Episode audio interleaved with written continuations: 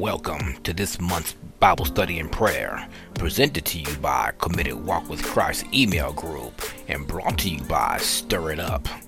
If you'd like to join our email list, go to groups.io and search for Committed Walk with Christ. All right, let's get right into it. Praise the Lord, hallelujah, and thanks for joining us.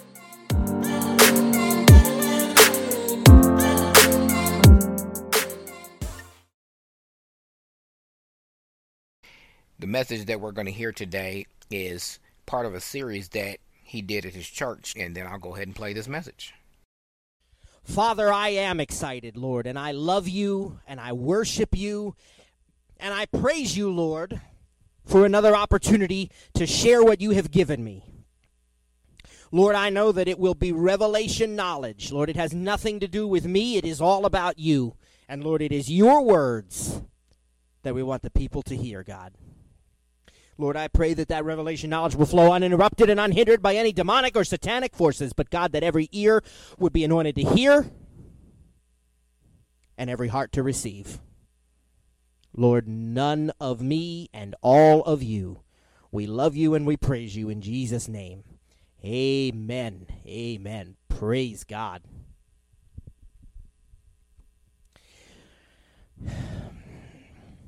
In your Bibles, we're going to be looking at 1 Peter chapter 2. I hope by now we've we, we've we've gotten this this revelation and you know some of it is, is stuff that we've heard, we've talked about, you know, many many times, but you know who God is, what he's done for us and who we are in Him. Because remember, a wrong concept of God will cause you to have the wrong impression of who He is. And if we don't rightly divide the Word, we don't even understand what that right impression ought to be. Amen? Remember that? If you think that God is the one who makes you sick, you're going to have a lot of trouble receiving healing. So I hope we're understanding that, and I hope we're really getting this idea of the authority. Amen? We talked about it last week. Pastor Rick shared about it again this morning. The authority that is in that name of Jesus because of what he has done. You're absolutely right, Sister uh, Pam. We don't do it ourselves. No, no, no. That is God, it is all him. And we are just the vessel. We receive it, we step out in that authority, and he gets the glory because he deserves it. Amen. It's all about what he has done, how much he loves us.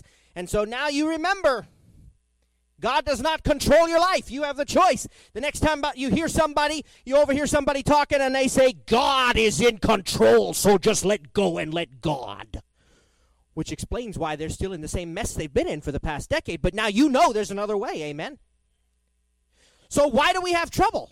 Why do we have trouble making it work, receiving it? I want to talk to you today about something that is so, so simple, and yet absolutely essential. This is what it all comes down to, friends. First Peter chapter 2 and we're going to start right at the beginning, verse number 1. Ready? Simon Peter, a bondservant and an apostle of Jesus Christ, to those who have obtained like precious faith with us by the righteousness of our God and Savior, Jesus Christ. Grace and peace be multiplied unto you through the knowledge. How many of you want grace and peace? That's a good thing, right? Well, how do we get it? He just tells us through the knowledge of God and of Jesus our Lord according as his divine power, and we've read this so many times, and, and, and we've, we've claimed this, that his divine power has given to us all things that pertain to life and godliness. Here it is again through the knowledge of him who called us by glory and virtue. You got the all things, say all things, through the what? Through the knowledge. All things through the what? If you want a title for today's message, let's call it Knowing God. Or if you want a more quippy title this time, let's call it Don't Force the Fruit. now, I want to make a statement. Most of us live our lives entirely goal oriented. This over here is where I want to get to. This is where I am right now. Make sense? Your goal, whatever it may be your marriage, your job, salvation, getting to heaven, receiving healing, receiving prosperity, whatever it is, it's goal oriented. That's the way the world teaches us to be. We agree on that? Uh, that's not the way the Word of God teaches us to be, but that's the way the world teaches us to be. And it's very hard to reprogram our thinking. We, we get that into our minds. Now, there's no other situation in the world in which we are expected to do something and then given absolutely everything we need in order to do it, except in following Christ. Can you imagine going to school? School's out for the summer, praise God. Can you imagine going to school and, and they say, You're going to have a test? And I expect you to get a 100 on that test. Now, here's the test, and here are the answers. Just trust in them. We got a teacher here. Honey, if you had to administer these keystones or PSSAs or something, and you did that, and you gave everybody every answer and told them to just write it down, what would happen?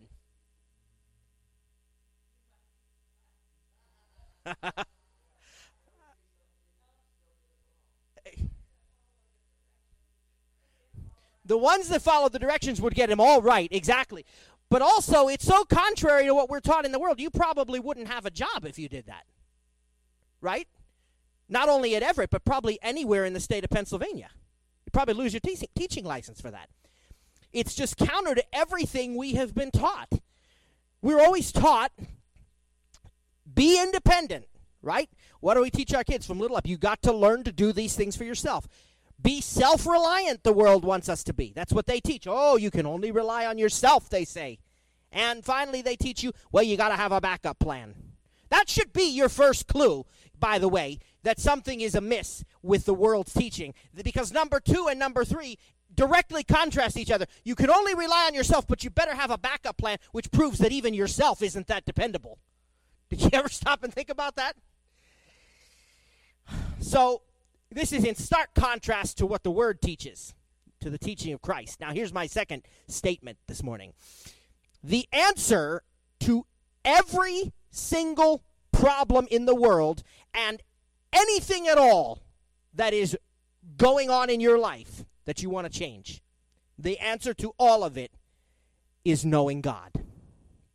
The answer to all of it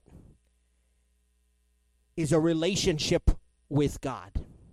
I said the answer to all of it is a relationship with God. Now, here's the problem we don't understand what that means. We ask people, brother, do you have a relationship? Do you know God? Sister, do you know Jesus? And most of the time, what we mean when we ask that is, did you pray some kind of prayer and some churches might call it a sinner's prayer, others a profession of faith, whatever. And that's what we mean. We mean, did you pray this simple prayer, Lord Jesus, I know I'm a sinner. I, I need you, and I ask you to come into my heart. I make you Lord and Savior of my life. In Jesus' name, amen. Is that what you did? And yeah, I did. I know Jesus. And God shared something very profound with me recently. Praying that sinner's prayer does not constitute a personal relationship with Jesus. Oh, it's essential. It's the first step to beginning a relationship with God, and it is the only thing that is necessary to be saved. He said, Believe on the name of Jesus, confess with your mouth, you will be saved. That's the word of God. That's the only thing that's necessary. If it's a genuine prayer, it will do the job because Christ did the job. All right? So if it's a genuine prayer, that is all that is needed to get born again. And the most important decision you can ever make in your life is to get born again. Amen? But, Now pay attention to this. The most important thing that a born again believer can do is to get to know God, to develop a personal, intimate love relationship with God. Just asking Jesus into your heart does not a relationship make. It makes the beginnings of it, but it is not the actual relationship. We miss the whole purpose of it. If you look at John 17, let's look at John 17 and verse number 3.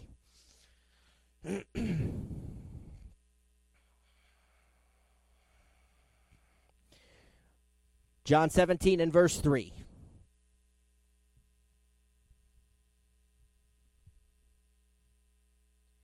John 17 and 3. If you're there, say amen.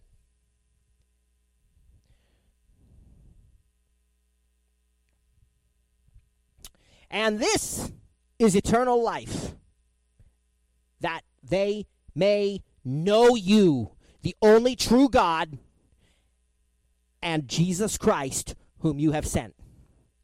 See, we've missed it by thinking that salvation is all about hell avoidance. But you got to get saved so you don't end up in hell. You got to get saved because that's the only way to ensure eternal life in heaven. He says, no, eternal life. Um, yes, that does happen. But eternal life, this is what it is. It is knowing Him. This is what it is all about. The primary purpose for salvation is that the relationship be restored. The prayer is enough to get you saved. But then, what happens to the relationship? It would be like if Jessica and I got married, we stood at an altar, we said, I do, we went through all the motions. Legally, we are married now. But if we never spent any time together, if we never got to know one another, if we never talked to each other, if we never if we never focused on the other person, we don't have a relationship. Legally, we are married because the ceremony was all it took. But we don't really have a relationship. And he wants more for us than that. Now go quickly to John 15. And this is what he wants. The most important thing we can do as born again believers, now that we've given our heart to Jesus, we've made that decision, is to know him. John 15, and he uses the analogy of, of, a, of, a, of a grape, of a vine of grapes and he says, I am the true vine, and my father is the gardener. I'm reading in the New Century Version, by the way. It'll be just a little bit different, maybe, but he cuts off every branch that does not produce fruit. And he cl- trims and cleans every branch that produces fruit so that it will produce even more fruit. Going on, you are already clean because of the words I have spoken to you. Now, here it is. This is where the body of Christ needs to get this revelation. Remain in me, and I will remain in you. A branch cannot produce fruit alone, but must remain in the vine. In the same way, you cannot produce fruit alone, but must remain in me. I am the vine, Jesus said, You are the branches. If any remain in me, and I remain in them, they produce much fruit. They produce much fruit. But without me, they can do nothing. Without me, they can do what? How many of y'all say you believe the Bible? It says, apart from him, we can do nothing. Everything you see going on in the world around you is a result of people not intimately knowing God. And every problem in the world and every problem in your life could be solved by an intimate relationship with God. And I'm convinced that for so long, what we have tried to do is to focus on and to learn the mechanics without the relationship. We have been so goal oriented. Well, this is how you get saved. This is what you must do to get saved. Step one, two, three. This is this is what you must do to receive healing. Step one, step two. Mark 11, 22. Believe in your heart, speak with the mouth. You know, this is what I must do to receive prosperity. This is confession. These are the laws of prosperity. This is how prayer works. This is what is expected of me. So I'm going to do it because it is expected of me. How close can I get to the line? How close can I get to the line? And what we end up doing is being right back in performance based Christianity without even realizing it, without even meaning to. Because we are so focused on the mechanics, we are so focused on what must I do and what mustn't I do that we miss the intimate relationship altogether. We think that if we look a certain way or act a certain way, we'll be blessed. If we fast a certain way, we'll be blessed. If we speak a certain thing, we pray a certain amount of time, we'll be blessed. And what you end up with is a whole bunch of people trying to be like God without God. Now, you know, many of us talk in here about the teachings of Brother Kenneth Hagin. And, and Kenneth Hagin didn't have anything new, it's all in the Word of God but it had been the body of Christ had missed it for so long, and God used him. He was a willing vessel. God used Brother Hagin to teach confession, to teach laws of prosperity, to remind us we are already healed, to remind us that his divine power has given to us all things that pertain to life and godliness. But what I want you to understand is that the, the information, the revelations that Pop Hagin got came from a relationship with God. They were an outflowing, they were a product of people who spent time getting to know the Lord. And then when, when some of the, the, the people who began teaching what Brother Hagin taught, Kenneth Copeland, Creflo Dollar, Jesse Duplantis, when these people came along, they didn't just imitate what he taught. They got to know God. They spent time in God's word. They began to behold Jesus, and God confirmed it for them. See, you cannot manufacture this stuff because if you do, it your faith will never produce and you'll never exhibit the fruit of the spirit to the extent that some that, that, that God has called us to and that some people can say, well, I you know, look, I have special things that I do with my kids. My wife and I. These, these things come out of knowing those people. These things come out of an intimate love relationship. Those mechanics come out of a relationship. And if you tried to take them to some other person, they're not going to have the same effect. So my son and I have certain, you know, things that we do and certain things, you know, and and I have uh, whenever Carson was very very little, through a series of events, which is not relevant right at this moment, but through a series of events, uh, he got the nickname Cub, and I, I still to this day call him that. And then when my daughter came along, somebody said, Well, what nickname are you going to call? I said, I don't have any idea yet. I got to get to know her. That's really what I said. I said, I don't know yet.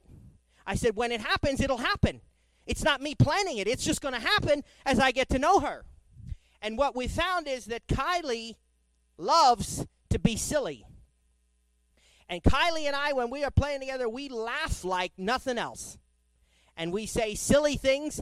And so most of her nicknames that I have for her are just silly because we like to be goofy with each other. I call her Frog and all other kinds of nicknames. And she loves it. You go up to some other kid and you call him frog. The things that work between Jessica and me, the things that work between Sandy and Pastor Rick, the things that were. These are not because somebody told you this is how you have to love your wife or this is how you have to love your husband. They come out of knowing See, the mechanics are secondary. I'm not saying the mechanics are wrong. I'm not saying the mechanics are bad. I'm saying you can't manufacture this stuff. Again, the result is trying to be like God without God. And then we wonder why do Christians still have trouble in marriage? Why are Christians still sick? Why are there so many problems? We, you know, we're still shocked by problems, and God said to me, You've got to lose the surprise.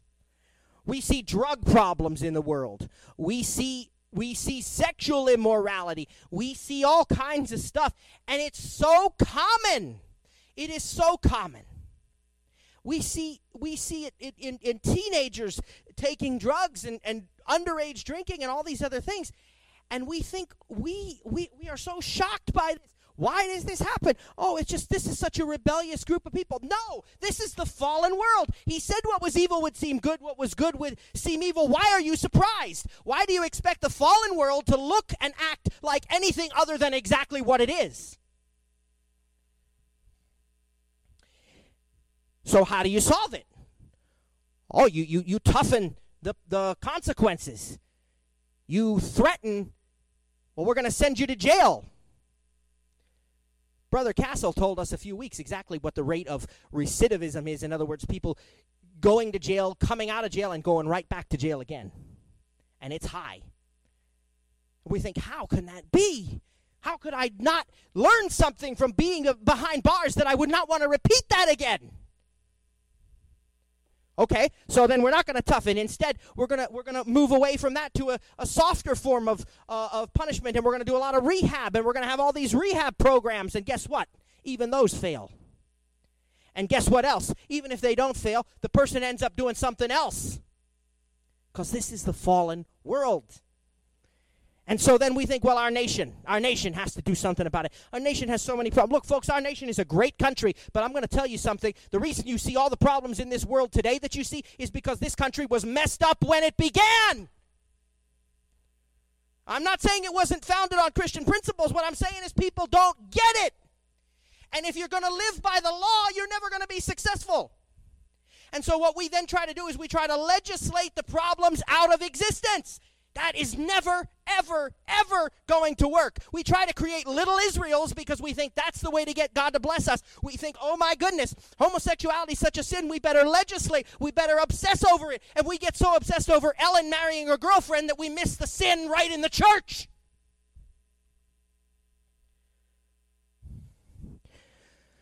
God said to me recently, He said, anytime that you want to get mad at the problems in the world and the way the government's handling them, Anytime you want to you know, write a letter to your congressman or write a letter to the editor. He said, Here's what I want you to do instead. I want you to stop and I want you to ask me, Lord, give me an opportunity to witness to another person and lead them to Christ. He said, Instead of you writing letters to the editor, you ask me who I want you to lead to Christ because he said every time you lead somebody to Christ, you're making a dent in those problems. If they really get to know me, that is the only way you're really going to stop the problems. All the drug problems, all the sexual immorality, all these other things, that is the answer is knowing Jesus. Now, there are some people who would say, "Well, I've never been tempted by that. I've always been faithful. I, you know, been with my husband, my wife, you know, whatever.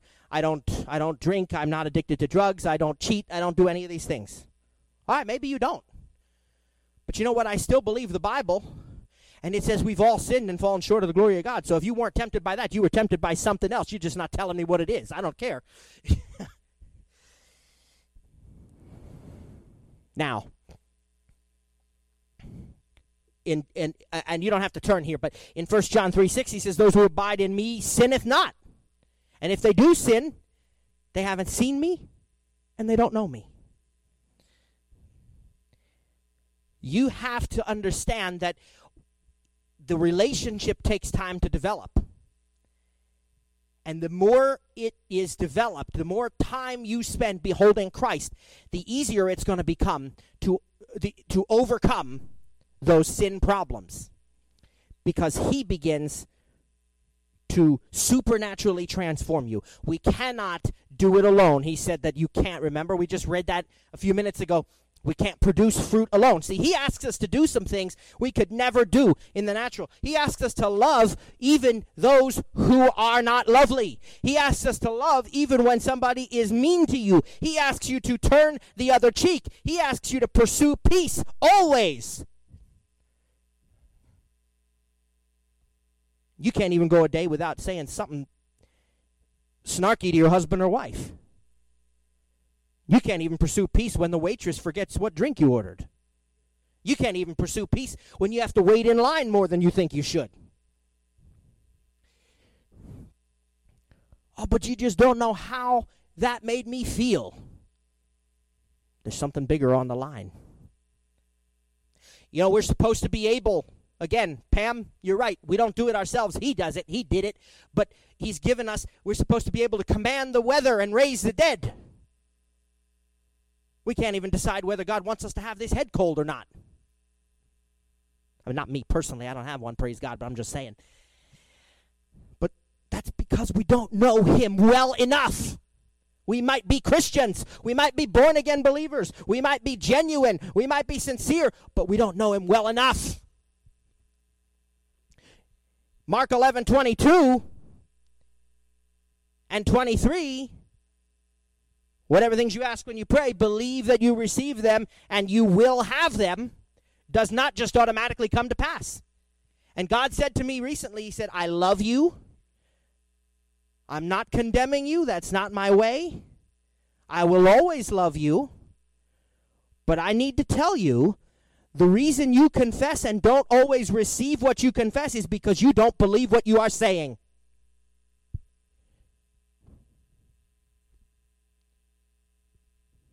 Discipline can hurt sometimes. The reason you confess and you don't always receive what you're confessing is because you don't even believe what you are saying. You know, when I when I first uh, many years ago, I had gotten born again, and you know, you just believe what people say, and, and you just do it. You just manufacture it, or you try. And I heard a pastor say, you know, the way to get these things from God is to be hungry for God hungry for God over and over. He said he never explained what it meant. So what did I do? Walk out of the church, and as I'm praying, God, I am hungry for you. I didn't know what it meant.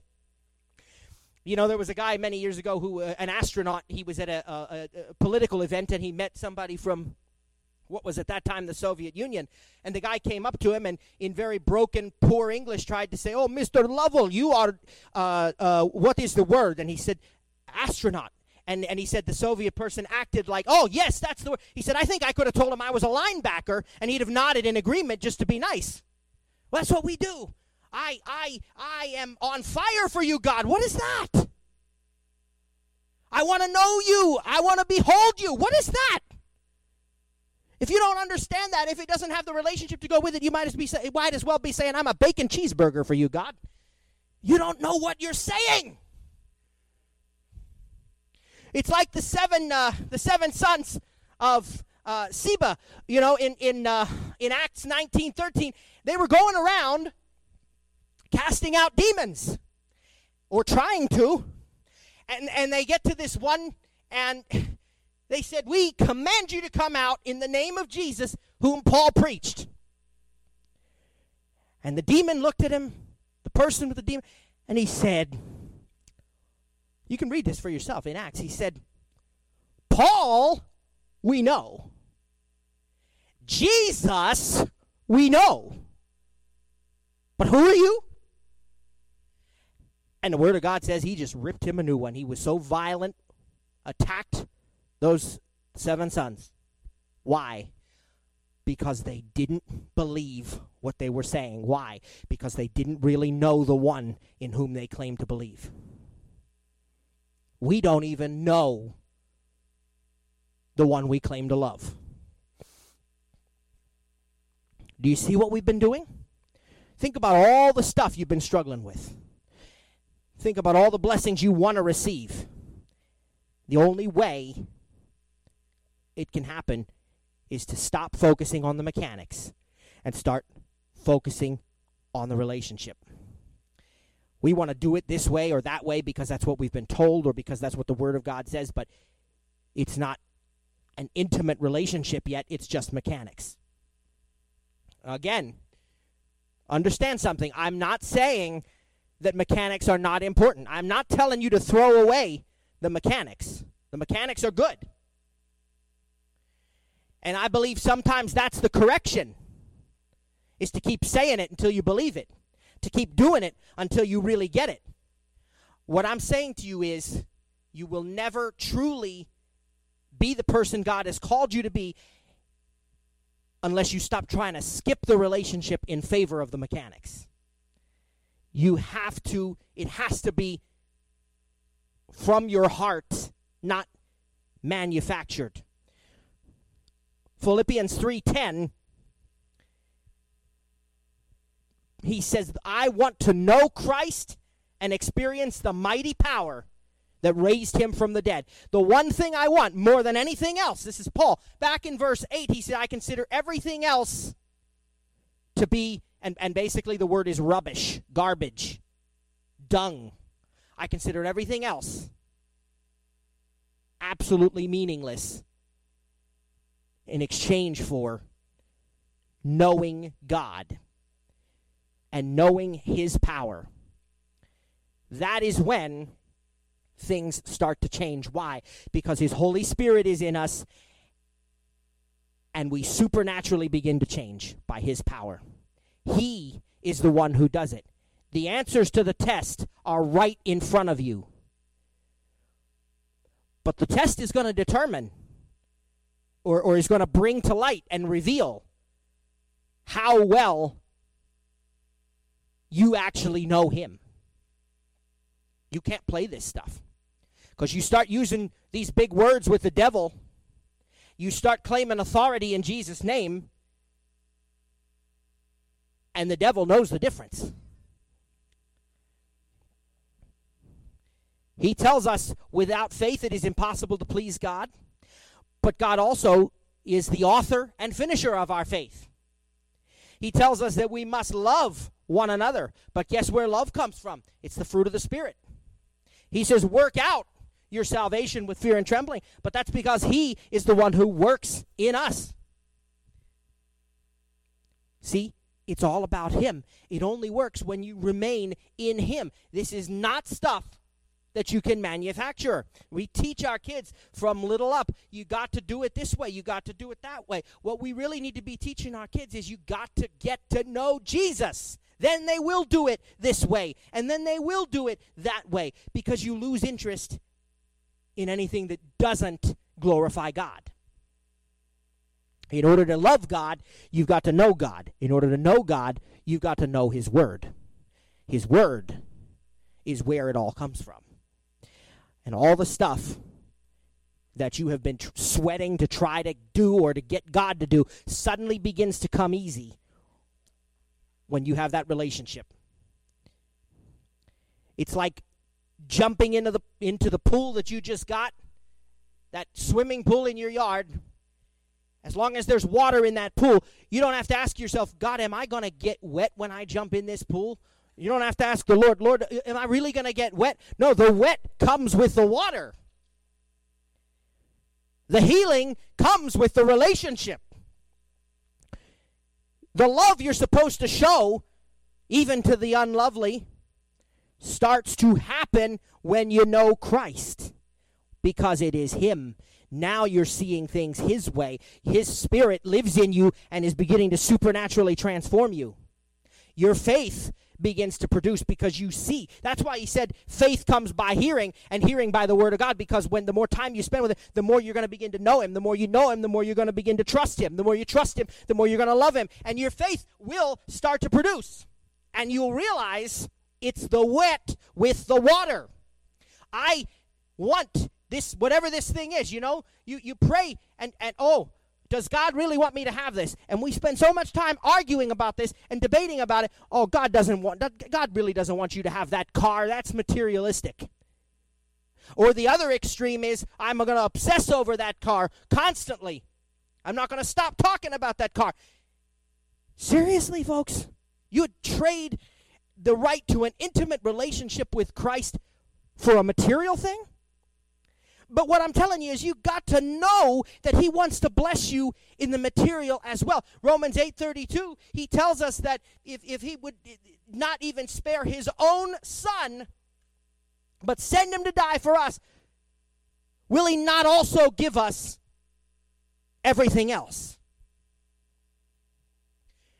He has given us the most important thing, the best thing, the most expensive thing heaven has to offer in his son Jesus.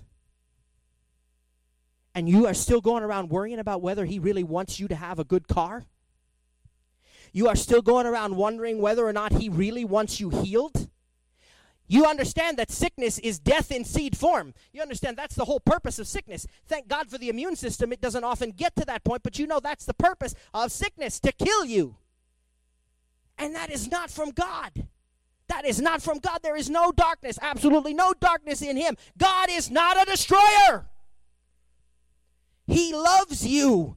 He does not want you sick. When you finally realize and you get the revelation because of that intimate relationship, you get the revelation of the love of God. How can you still wonder, did God want me to be sick? Do I really still have to be sick? No. And your faith will begin to produce like never before and it will begin to come easy for you. It's like when I got in the swimming pool last year, and I don't swim, but I like to just play in the water. And up until that point, I would always hold on to the side of the pool because that was the only thing I would trust. And at one point or another, I tried to do it by mechanics. And I'm speaking the words, you know. I'm speaking the words by, you know, uh, about God's protection in Psalm 91. And, and, and, and it's not working because it's not in my heart. And so here I am. I'm standing. I'm clinging onto this side of the pool. And I take one little step away. And I come back. And I take one little step away. And God, I know your protection. Back to this. Uh, a thousand may fall at my... And back to this. And finally, last summer, when the light bulb moment, the revelation of God's love, Carson walked by. I said, Come on, we're going for a walk in the middle of the pool. I wasn't going to tell you this next story unless God really wanted me to, because I said, I don't want anybody to be confused. And I don't want any glory for this because I don't deserve any. This is all God. But God wants me to tell you this story. Thursday afternoon, my parents came. They had a whole bunch of stuff to unload from the car, and we were going to meet a friend of the family who likes to see my parents when they come into town. We're going to have lunch with them, so we had to hurry. Well, about when they pulled in the driveway, it was pouring down rain. I mean, a big storm came up wind, thunder, lightning, rain. You remember. And I said, This is not right because they're going to be a mess trying to get in, and it's going to make them nervous with all the stuff they have to carry and six dogs they've got to bring in. And you know, years ago, I would have, well, I can't do anything about the weather. Or I'd have said something without really believing it, thinking I had to have the right mechanics, eloquent prayers, finding all kinds of scriptures to quote. This time, I said, to the weather, I didn't try to convince God. I said to the weather, you will stop in Jesus' name. And I heard the raindrops slow and I heard the raindrops stop. And I walked into the house and I said, That rain is stopping out there. But here's what was really funny. We got to lunch, and this family friend met us there, and he said, It was interesting. He said, We had rain for a couple minutes, and then we didn't. And I still didn't get it. I still didn't get it. And he repeated it three or four times like he wouldn't let this go. And the fourth time he said, Yeah. He said, It rained for about two minutes, and then all of a sudden it just stopped. God said, Do you see what I did?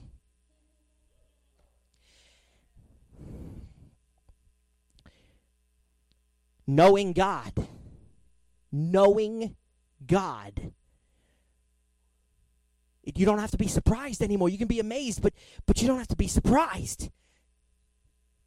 Because you understand that all things means healing and health. All things means prosperity and wealth. All things means safety and protection, soundness, wholeness, peace, joy. How could he not want those things for somebody he loves? You know, uh, we've talked about our children before. I went into the pool last summer and I finally walked across the pool. Was that somebody going to tell me that's God's timing? No, here's how God's timing works. God's timing is you're in the right place at the right time. Pastor Rick told us a story a few months ago about how he was right by the hospital when he got a call that somebody was in there he needed to go visit.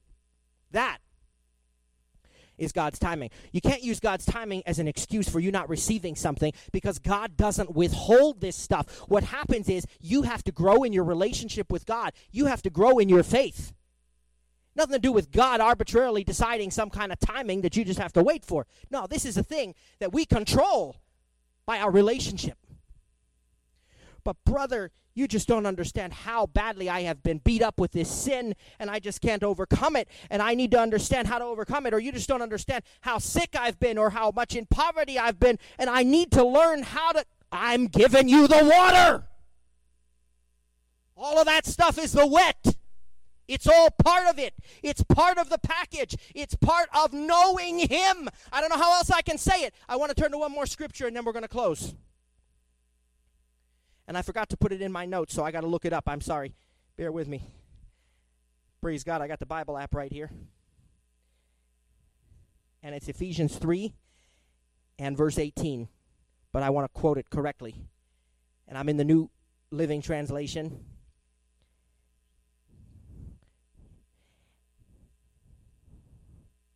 Yeah, and may you have the power to understand, as all God's people should, how wide, how long, how high, how deep his love is. Verse 19 May you experience the love of Christ, though it is too great to understand fully. Then you will be made complete with all the fullness of life and power that comes from God. You have been struggling. Sin has just been beating you up, and you don't know how to overcome it. Know Jesus. Get to know Him. Develop that relationship. You've been struggling with sickness. Your body is not yielding itself to, to what you have been given in, uh, in the Spirit by the power of God. Know Jesus. I need I the, the, world the world needs to stop doing this. No, the world needs more Jesus. The world needs to stop drinking at the bars. No, the world needs more Jesus. I I need more money. No, you need more Jesus. It's the water. It's so small. It's so simple. When you finally get this, it is so simple. And I realize this and I say, God, I repent with all my heart because I missed it. I've been limiting myself because I've been too focused on trying to manufacture it by mechanics. When you finally know Him and you have that intimate relationship and you realize that He loves you, you will never again question whether God wants you sick or well. You will never again question whether God wants you rich or poor. I'm not only talking spiritually but materially as well. You will never again question whether God wants you safe and protected or at risk and at harm. You will never again question whether God loves you. And anytime the devil does try to bring something up against you, whether it's physical or emotional or spiritual or anything else, your first response can be, He loves me. Your first response can be, He loves me. Oh, this is a terrible flu season. All kinds of. Uh, he loves me. I am well because he loves me, because the king is my father. He does not want me sick. Well, there's so much economic strife this year. He loves me. Well, it, there's all kinds of, you know, we got this this strain of measles coming around. We got this kind of uh, school shootings all over the place. We got terrorist attacks. We got uh, the Republicans and the Democrats can't agree on anything. He loves me. What else matters? Well, you know, this person was so mean to me, I really would have cussed them out three months ago. They, they just said, you know, and, and, and they were just really, he loves me. What else matters? What else matters what you think of me? It doesn't make any difference because the King of Kings loves me.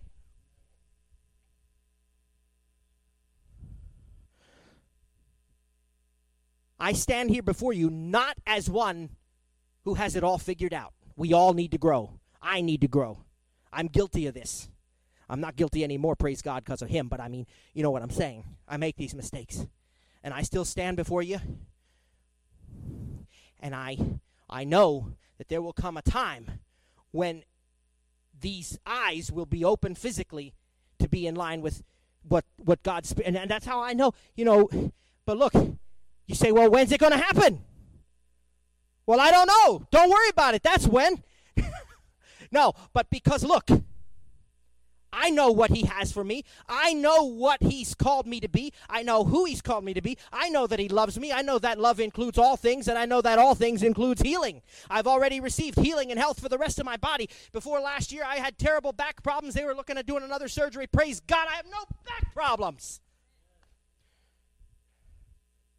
See, I'm healthy. My eyes just don't realize it yet.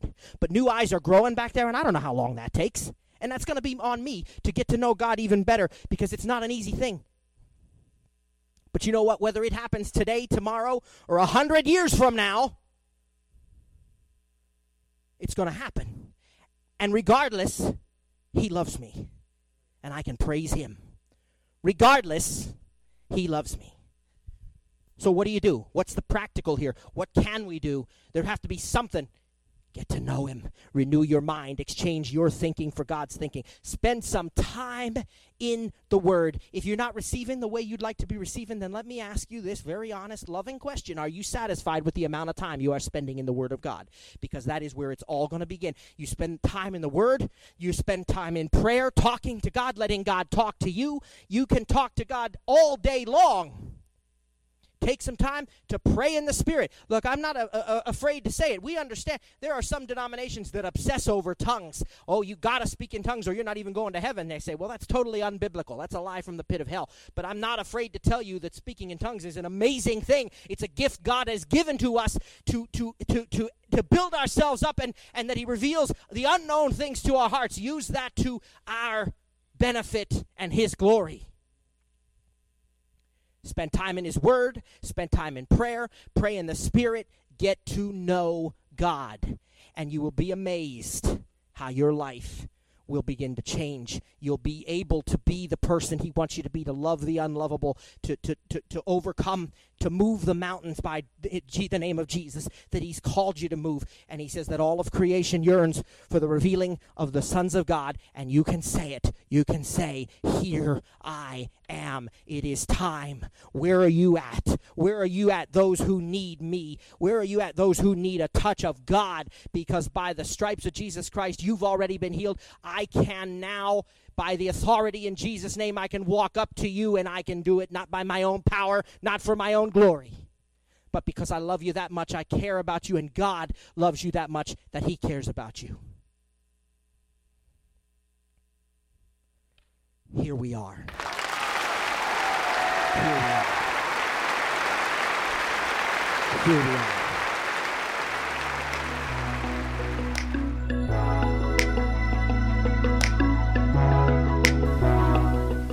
All right, what a great message. Thanks to all who joined us. See you next month, first Saturday, 1 Eastern, 12 Central. Have a good one. God bless you.